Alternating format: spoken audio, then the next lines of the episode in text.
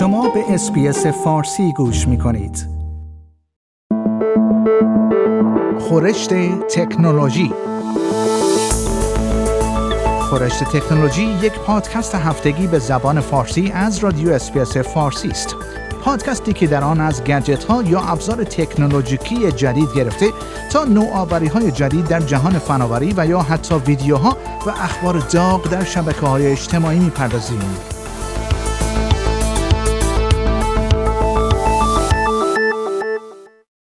برای اولین بار در جهان دانشمندان در آمریکا برای درمان اعتیاد به مواد مخدر شبه یا به اصطلاح ها از نوعی ایمپلنت مغزی استفاده کردند. یک فرد 33 ساله به نام گراد باکالتر که برای بیش از یک دهه به مواد مخدر اعتیاد داشته است و چندین بار دچار اووردوز شده بوده است تحت این روش درمانی جدید قرار گرفته است. به گزارش بی بی سی دکتر علی رضایی رهبر گروه پزشکی که این جراحی را انجام داده است می‌گوید این ایمپلنت مانند یک ضربانساز یا پیس میکر مغزی عمل می کند. آقای بایکالتر در روز اول نوامبر تحت این عمل جراحی قرار گرفته است و سه بیمار دیگر نیز تحت این روش درمانی قرار خواهند گرفت. وی در سن 18 سالگی هنگامی که فوتبال بازی می کرد دچار یک آسیب دیدگی شده بود و در آن زمان برای اولین بار پزشکان برای او داروهای اوپیوید تجویز کرده بودند. این روش درمانی با گرفتن یک سری اسکنهای مغزی شروع می شود سپس پزشکان یک حفره کوچک در جمجمه بیمار ایجاد می کنند تا یک الکترود یک میلیمتری را در بخش مشخصی از مغز وارد کنند. این بخش از مغز مربوط به کنترل احساساتی مانند اعتیاد و کنترل خود است.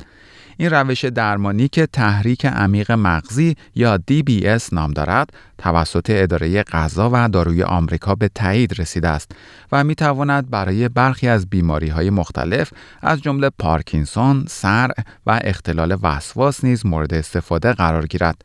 در سراسر جهان در حدود 180 هزار نفر در مغز خود ایمپلنت دارند.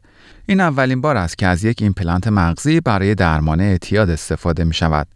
گروه بزرگی از متخصصان علم اخلاق، روانشناسان و نهادهای تنظیم مقررات استرالیا در ابداع این روش جدید همکاری داشتند. دکتر رضایی در گفتگو با بی بی سی گفت اعتیاد پیچیده است و برخی عوامل از عوامل اجتماعی گرفته تا عوامل ژنتیک در آن نقش دارند. و می‌گوید این روش درمانی در مورد افرادی به کار گرفته خواهد شد که روش های دیگر ترک اعتیاد از جمله تجویز دارو، رفتار درمانی و مشاوره اجتماعی در مورد آنها موفق نبوده است. و خبر بعد کمیسیون رقابت و مصرف کنندگان استرالیا جدیدترین فهرست مربوط به شرکت هایی که سریعترین خدمات اینترنتی را در این کشور ارائه می کنند منتشر کرده است.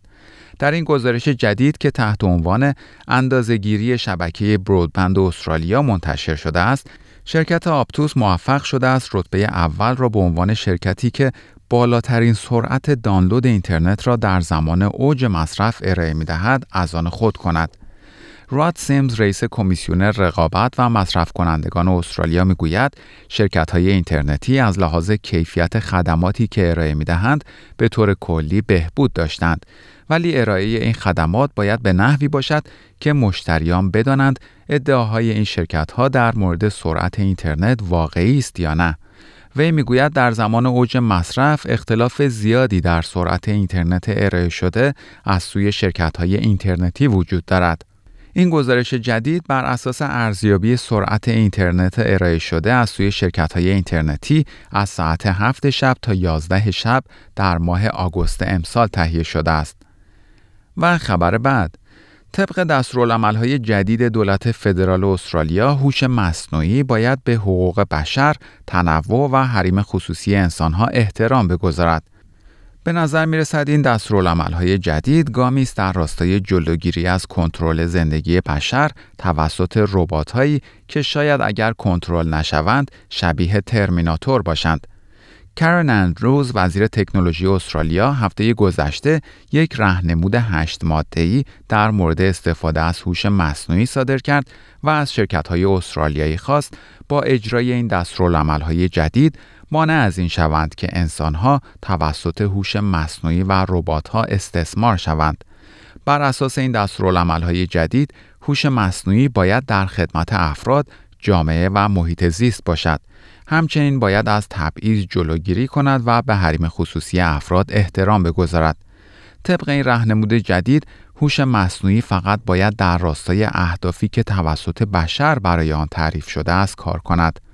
وزیر تکنولوژی استرالیا همچنین توصیه کرده است که نظارت انسانی بر فعالیت هوش مصنوعی همواره به طور فعال وجود داشته باشد.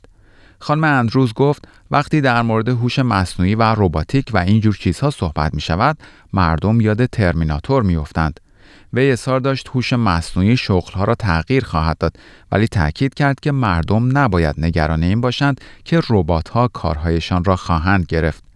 این رهنمود جدید که توسط وزیر تکنولوژی استرالیا ارائه شده از طریق همکاری با سازمان تحقیقات علمی و صنعتی کامنولث موسوم به CSIRO تهیه شده است و هدفش این است که محیطی ایجاد کند تا باعث شود استرالیایی ها به سیستم های هوش مصنوعی که توسط بخش خصوصی و دولتی تولید می شود اطمینان بیشتری داشته باشند.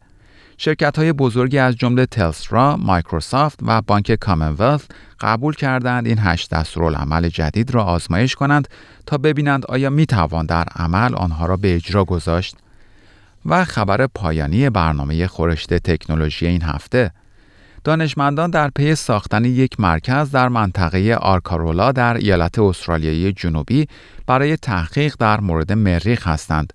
بعید است که بشر در آینده نزدیک مریخ را خانه خود بنامد ولی دانشمندان معتقدند شرایط خشک و بیابانی در این منطقه استرالیا می تواند به شبیه سازی سیاره سرخ و راههای زندگی در آن کمک کند. جامعه مریخ استرالیا فشارهای خود را برای احداث یک ایستگاه شبیه سازی مریخ در این منطقه بیابانی در جنوب استرالیا افزایش داده است. این مرکز شبیه یک جامعه مریخی خواهد بود و به دلیل ها و شرایط خشکی که دارد محلی مناسب برای تحقیق در مورد تکنولوژی های مورد نیاز برای اسکان در مریخ قلمداد می شود. جاناتان کلارک رئیس مرکز مریخ استرالیا می گوید احداث چنین مرکزی باعث خواهد شد تا انجام فعالیت و تحقیقات لازم برای اسکان انسان ها در مریخ افزایش یابد. وی می‌گوید چنین مرکزی محل مناسبی برای تحقیق در مورد ابزارهای مورد استفاده فضانوردان، ربات‌ها، پروسه های پزشکی و بررسی شرایط زندگی در مناطق دورافتاده خواهد بود. مرکز مریخ استرالیا در طول 18 سال گذشته در تلاش برای ایجاد این مرکز تحقیقاتی بوده است ولی این تقاضای این مرکز اکنون موجه تر از هر زمان دیگری به نظر می رسد چرا که استرالیا آژانس فضایی خود را تأسیس کرده است و دونالد ترامپ رئیس جمهوری آمریکا اعلام کرده است قصد دارد تا سال 2024 میلادی دوباره به ماه و احتمالاً به مریخ فضانورد بفرستد. در ماه سپتامبر امسال دولت فدرال استرالیا اعلام کرد بودجه 150 میلیون دلاری در اختیار های استرالیایی قرار خواهد داد تا در پروژه اکتشاف مریخ که توسط آمریکا انجام خواهد شد مشارکت کنند. دکتر کلارک می‌گوید استرالیا برای چندین دهه در بخش فضایی عقب مانده بوده است. وی می‌گوید تأسیس چنین مرکزی می‌تواند به جذب بودجه برای انجام پروژه های تجاری و دولتی کمک کند. در پایان برنامه خورشت تکنولوژی این هفته از شما دعوت می‌کنم برای تماشای برخی از ویدیوهای جالب در مورد تکنولوژی به صفحه اینترنتی برنامه فارسی رادیو اسپیس با آدرس sbs.com.au persian مراجعه فرمایید. شما همچنین می توانید پادکست های خورشت تکنولوژی را دانلود کنید و در هر زمانی که خواستید آنها را بشنوید.